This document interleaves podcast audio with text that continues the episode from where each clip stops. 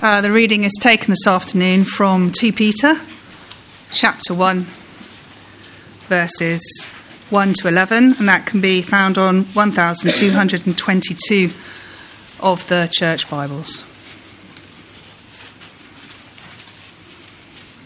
2 Peter, chapter 1, verses 1 to 11.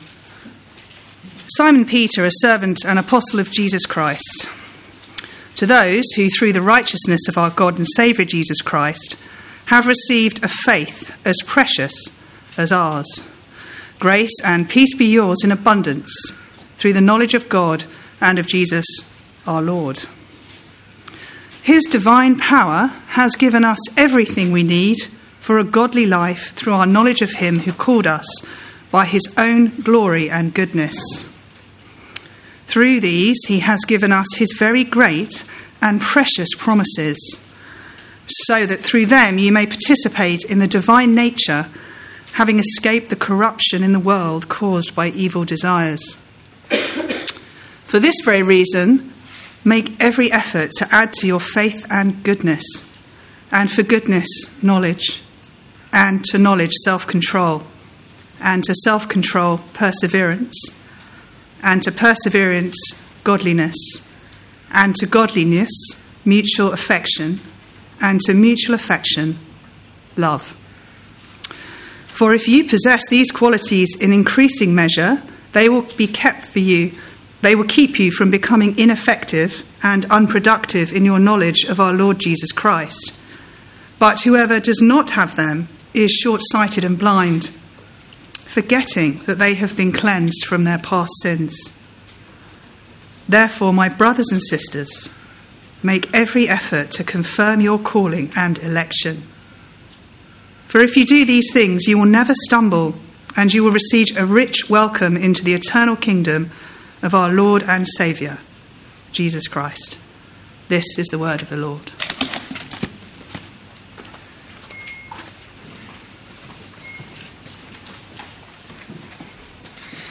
Uh, thanks, Rachel. Uh, if you've got a Bible, do keep it open. Uh, 2 Peter chapter 1.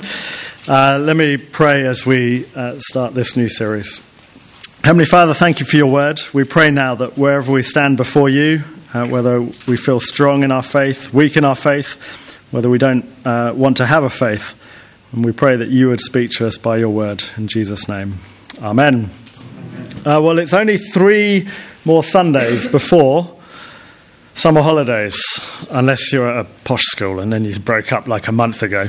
Uh, and uh, we've just finished our Leviticus study. Um, we've been all the way through Leviticus, and I thought, what are we going to, before our Summer Psalms series, which uh, we'll enjoy over August, uh, late July and August, I thought, what, what should we fit in? And so, uh, what better than 1 Peter, uh, sorry, 2 Peter? It's got three chapters, although halfway through this week I decided one chapter was too much, so I've given half of this week's chapter to Tim for next week.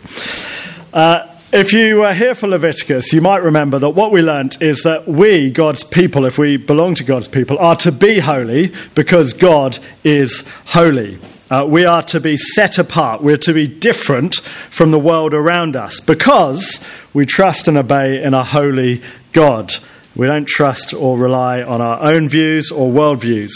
Uh, and 2 Peter is uh, written to address false teachings from the first century after Jesus was uh, put to death on a cross. And it has a very similar message overall. It calls us to be godly, to be holy, to be obedient to Him, if you like, to be set apart, to be different from the world around us. And we're to do that by holding fast to God's truth. Uh, and when we do that, and this is what we're going to think about today a little bit, we are actually confirming our faith. So if you ever wonder, how do I know if I'm a Christian? How, how do I really know? Uh, well, this is going to help us. Uh, we might think we believe in Jesus and think that we have salvation before God because of him.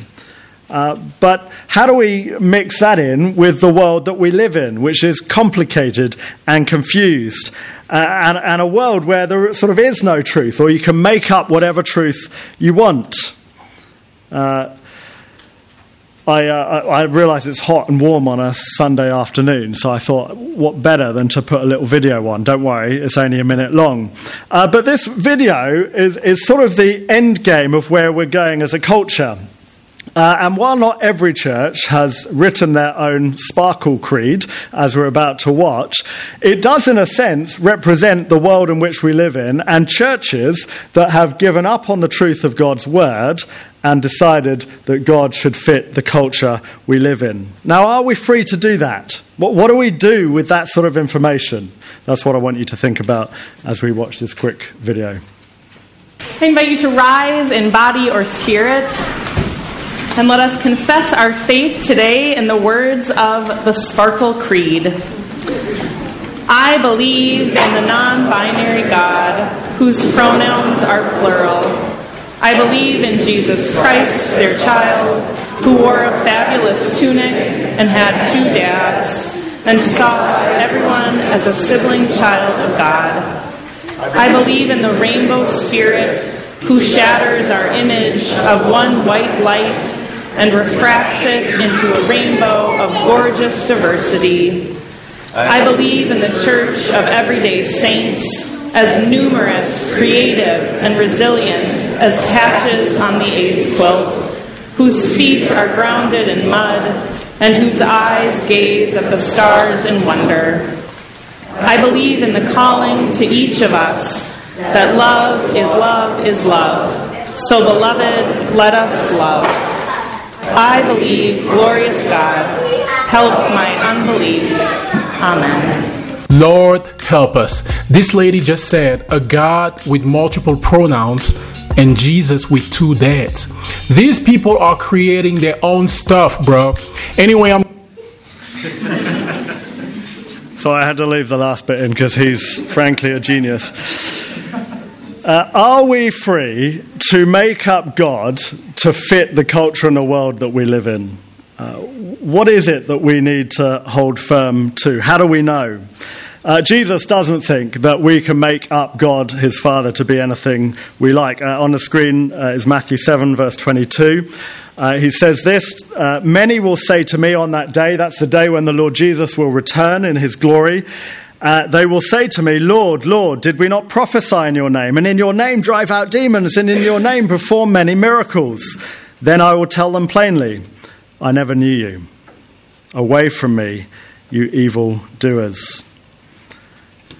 Uh, just knowing Jesus' name, uh, or even seemingly acting for Jesus' name, as that uh, Lutheran church in America has done, is not enough. 2 Peter is going to tell us that we need to understand what is true and right, and we need to respond in right action. But how can we be sure? How, how, do we know that what we even teach here at Grace Church is right? How do we know what we ought to strive for and live for? How do we know if we're saved or not? Well, 2 Peter's going to help us with that over the next three weeks. So let's begin. Uh, if you've got uh, chapter 1 in front of you open, uh, have a look at verse 1. Uh, this is just a little introduction verse. Uh, Simon Peter, a servant and apostle of Jesus Christ, so that's who's writing the book, to those who through the righteousness of our God and Saviour Jesus Christ have received a faith as precious as ours. This letter is written by a man called Simon Peter. Uh, he was one of Jesus' disciples, followers. He, he's actually the man, if you remember the story of the cock crowing and someone denying Jesus three times, that is the guy that wrote this book. And at Jesus' gravest hour, as he was facing trial before he was sentenced unjustly to death on a cross, Simon Peter, his beloved friend, was there trying to find out what's going on. And what did he do? He didn't want to be associated with Jesus. He denied him three times. Oh, I, I, I don't know him. So if anyone, anyone can reassure us that our faith is true and right, it will be someone like Simon Peter, won't it? Someone who's denied Jesus at the most important time in history. Uh, and he calls himself, here he gives himself two titles as we start. Uh, he calls himself a servant and an apostle. He's a servant because all people who believe in Jesus are called to be servants of Jesus. It's very different to how the false teachings we'll get onto in chapter 2, how they're acting. But he's also an apostle. He's not to be taken lightly. He's not just some guy who's making stuff up. In fact, next week, that's exactly what he says. We're not making up cleverly devised stories. He was an eyewitness. He literally saw the life, work, death, and resurrection of Jesus. If anyone knows the truth, it is someone like this. And he was given special authority, that's what an apostle is, by Jesus to teach the truth. So let's get into the meat of this book. Uh, verses 3 to 11 are like a little mini sermon that he starts off his book with, and then the rest of the book sort of backs that up. How do we know? How do we know? Uh, all the way through. Uh, so we're going to look at verses 1 to, sorry, 3 to 11. And the theme of this mini sermon is that as Christians, we need to keep growing in our knowledge of Jesus Christ by living a godly life. We need to keep growing in our knowledge of Jesus by living a godly life. And if you like, this mini sermon, it's like an antidote for the false teachers that are coming in chapter 2. Uh, this is the way in which we stand firm and confirm our faith. We can be sure. So he starts here and then he moves on later to talk about the confused and the muddled teachings of their time, as we've seen some from our time. But it's important to get this right, he says. If you want a true and lasting life that has meaning, that is going to have a future that is beyond death with God Himself, then you need to know this. Or if you're uh, wavering or you're weak in your faith or, or you're, you're, you're not sure in your convictions, well, then you need to know this, he says. so uh, he's a very good preacher, Peter. He's uh, broken his sermon down into three points, uh, this mini sermon. So we've got three points today. Uh, number one is this it's verses three and four. It should all be on the screen or on your handouts if you're in the youth group.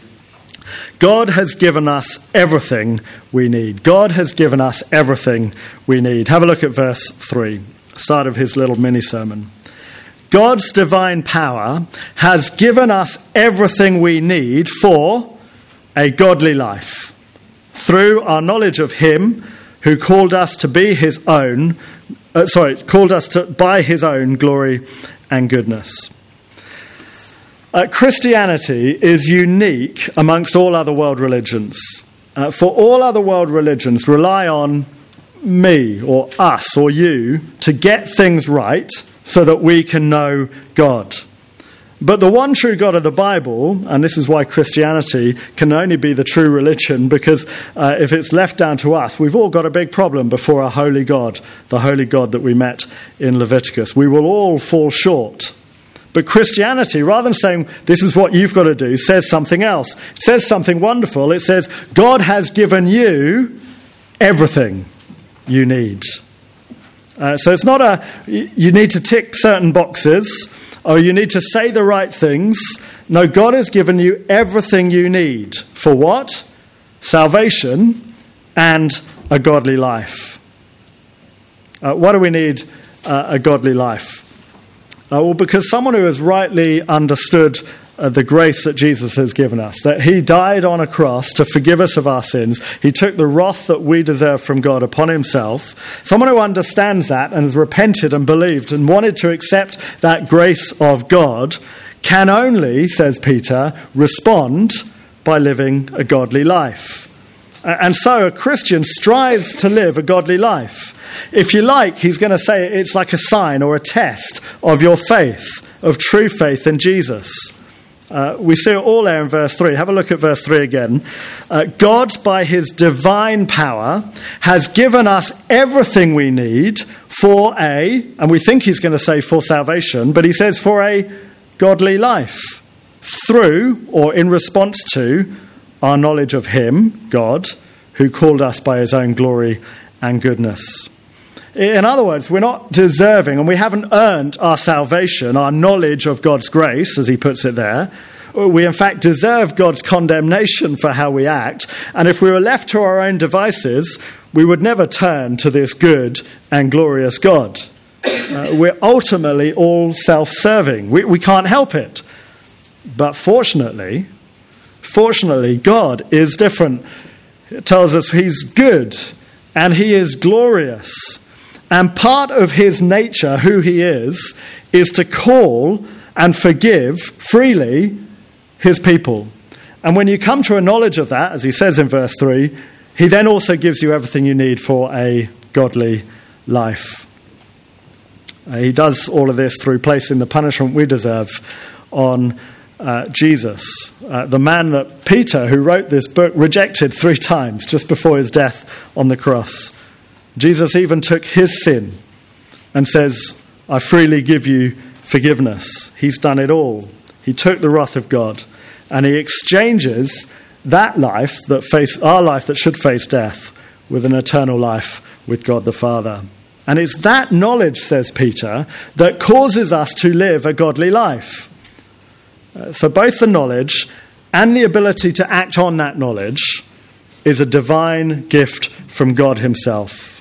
God has given us everything we need for salvation and a godly life. Uh, when we wake up each day, I think that means we're to thank God for His divine intervention in our lives so that we are both now saved and capable of living a godly life for Him.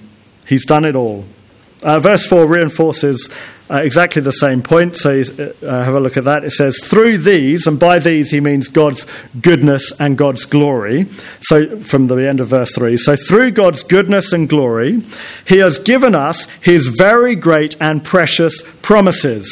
So he saved us. He, he tells us what he can do for us, so that through them, you may participate in the divine nature, having escaped the corruption in the world, we're going to be different, caused by evil desires. We're forgiven of our sins. It is the promises of God, not our great actions, that allow us to be freed from sin and participate, to belong with the divine Lord God Himself.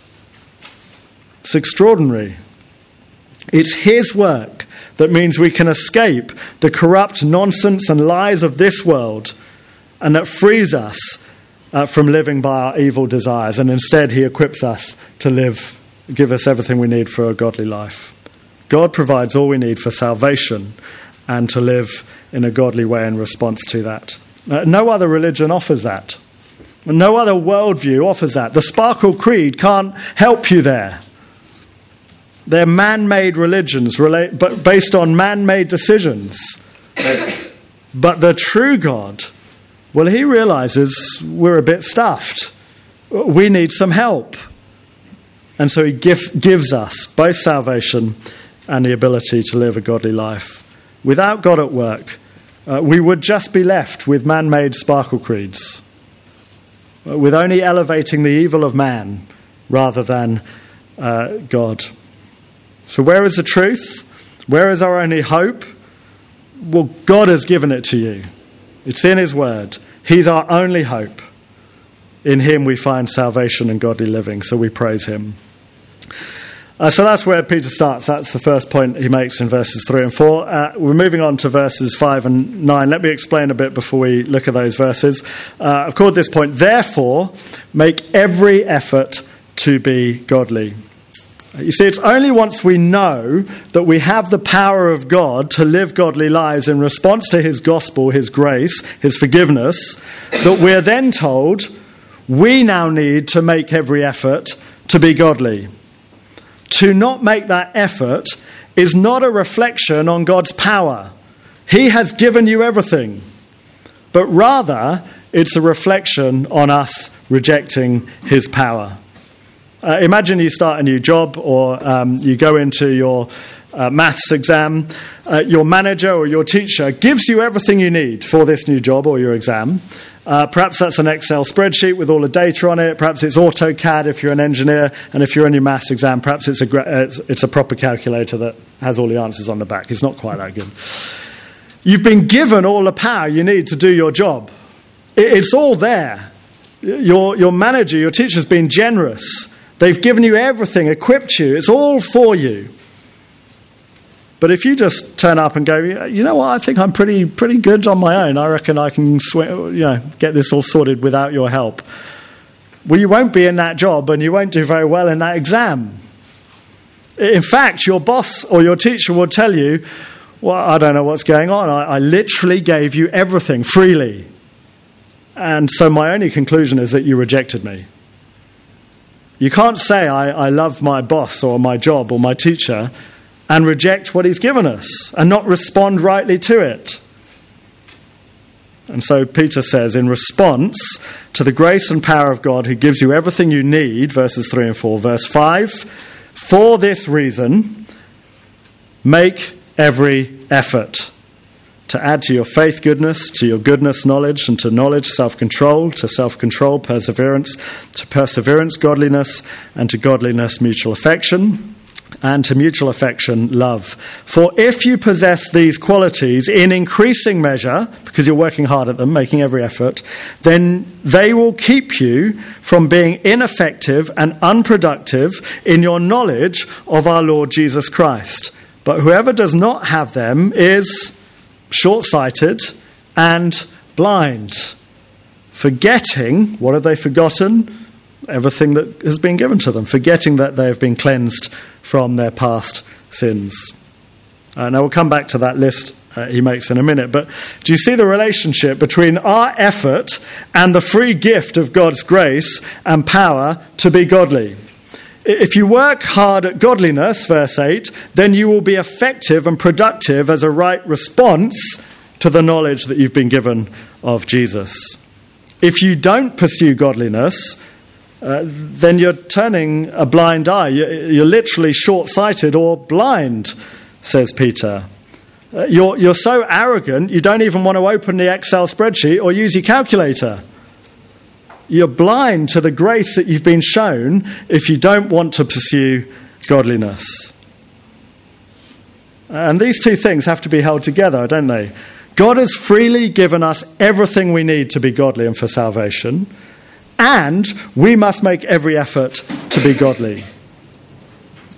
If, it won't do to be a half hearted Christian. Well, I'll think about Jesus when I've got enough time for him or, or when I need something, or, or when I have spare time, uh, or just at Christmas or at Easter, or when my parents ask me to. That's the only time I'll worry about Jesus. No, Jesus has bought you at a price. Literally, his life has paid for you. He's given you the power for salvation and a godly life. He's, he's handed it to you on a spreadsheet. And He hasn't just given you an Excel spreadsheet, He's given you His Holy Spirit to open your eyes to your sin. So, what do we do? A godly response is to repent. The Spirit opens our eyes to the truth of the Bible, and so we read it. The Spirit makes our prayers acceptable to the Heavenly Father, and so we pray. He fixes our eyes with Jesus in front of us so that we make decisions for Him and not for ourselves. He gives us the courage to speak, of, speak to others of our faith so that they too may receive this free gift, so we tell others.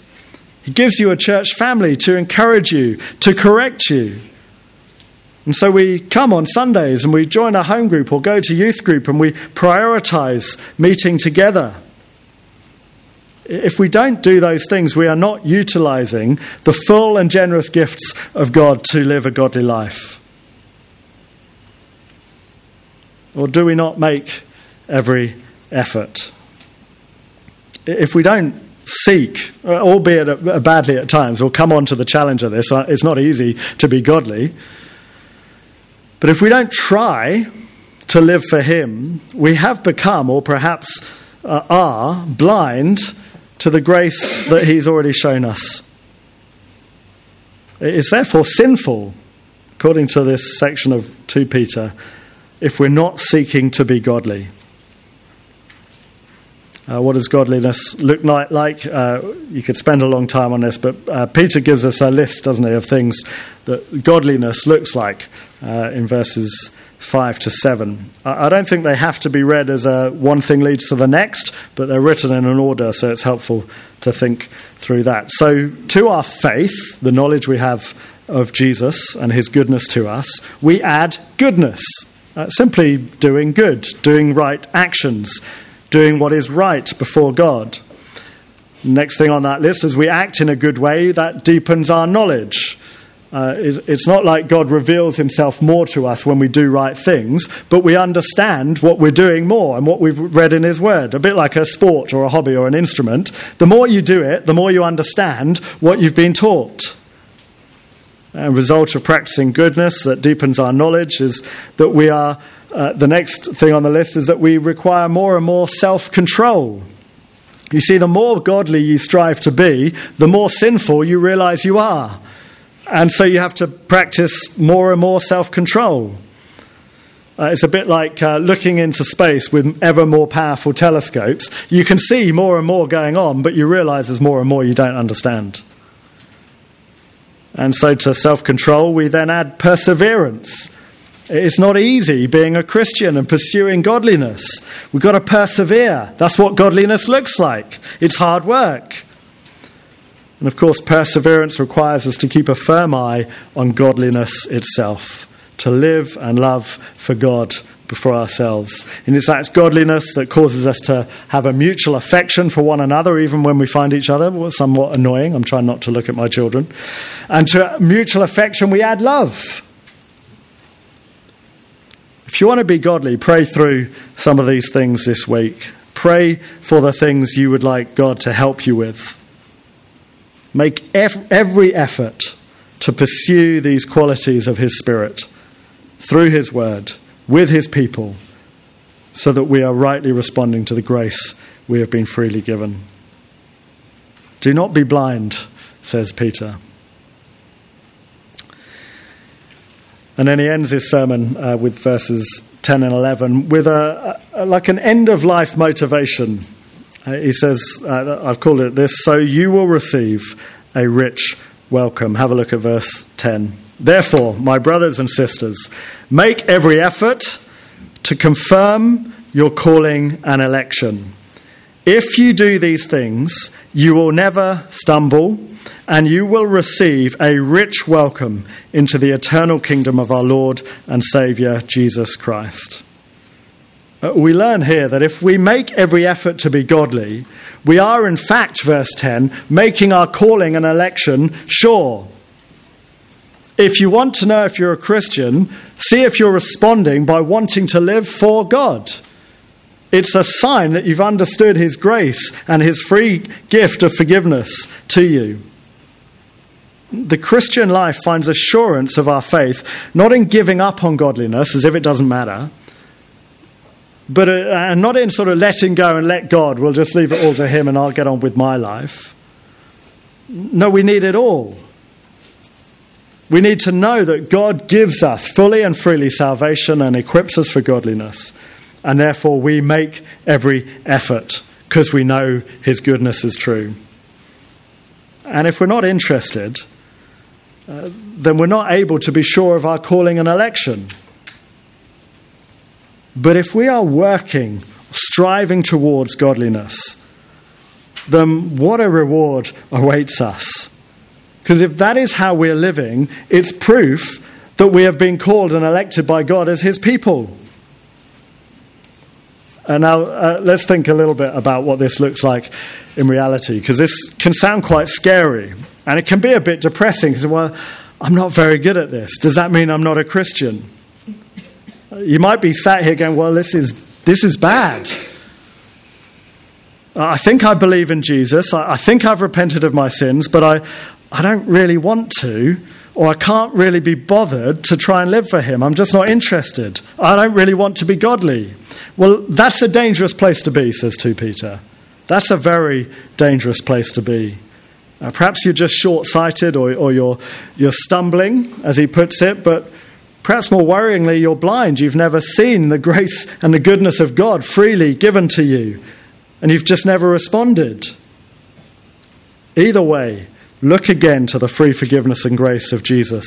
Make every effort to pursue godliness in response to all that He's done for you.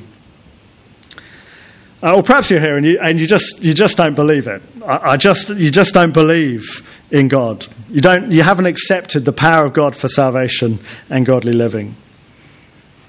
Well, I hope you've seen in this uh, short sermon of his, there's no other hope. There's no other way to God. Jesus and his gift of forgiveness and godliness is our only hope. And so repentance is required before him.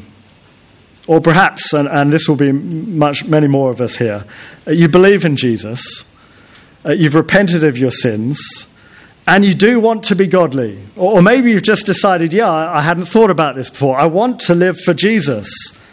And you try, but you're painfully aware how far short we fall of godliness. And so you feel demoralized or, or down, or I just can't do it. Maybe I'm not a Christian. Well, Peter actually says that is exactly where you want to be. If you're seeking goodness but failing, that is exactly where you want to be. Uh, you see, as you seek goodness, as we saw in that list, what happens? Your knowledge improves. You understand more of what God's word has taught you. And what do you see? More of your sin. And so you need more self control. Because the Christian life is hard, and living for Jesus is hard. And so then you need more perseverance. Well, I've got to, I've got to, I'm going to keep going. It's exactly where the Christian, until Jesus returns in all his glory, needs to be. Struggling along, making every effort to be godly. Struggling to be godly is no bad thing. In fact, it is the place to be, says Peter. That's why perseverance and self control is in his list. Don't give up, he says. Don't give up and risk stumbling. If you're fearful of losing track, uh, or you need to feel like you need to make more effort, well, revisit the Gospels. Remind yourself that He's already done everything and equipped you fully. And remind yourself that He's, he's forgiven you freely. And the very fact that you see your sin and know that you're failing is proof that you're striving and wanting to be godly. Otherwise, you'd feel no guilt at all. So remind yourself how wonderful and powerful and worthy He is. Remind yourself that He has given you absolutely everything you need for salvation and godliness, and keep going. And remember, He is well and truly worth it. He is worth every effort, for He has done it all, and He will return. And those who have sought to trust and obey Him, to be godly, well, what will happen at the end when Jesus returns? A rich welcome verse 11, into the eternal kingdom of God. A rich welcome awaits us for all who have received the grace of Jesus and understood it and responded rightly. Uh, this life is hard. Being a Christian is hard. We live in a world where the Sparkle Creed is what many churches now believe, whether they've written a creed about it or not. And it's a struggle to be godly every day, at school, at work, in our homes, in our communities. But that is a sign of sure faith if you are finding that hard. And a rich welcome awaits you. It's like going home after a long time away, only far better. It's like a war hero's return, only it will be far better. It's like a, a, huge family reunion, although for some of us that might not be a good illustration. Only much better. The God of all, the Lord Jesus Himself, will be there with a hearty embrace saying, I've done it all for you. And you understood that and responded by trying to live for me. Let me pray.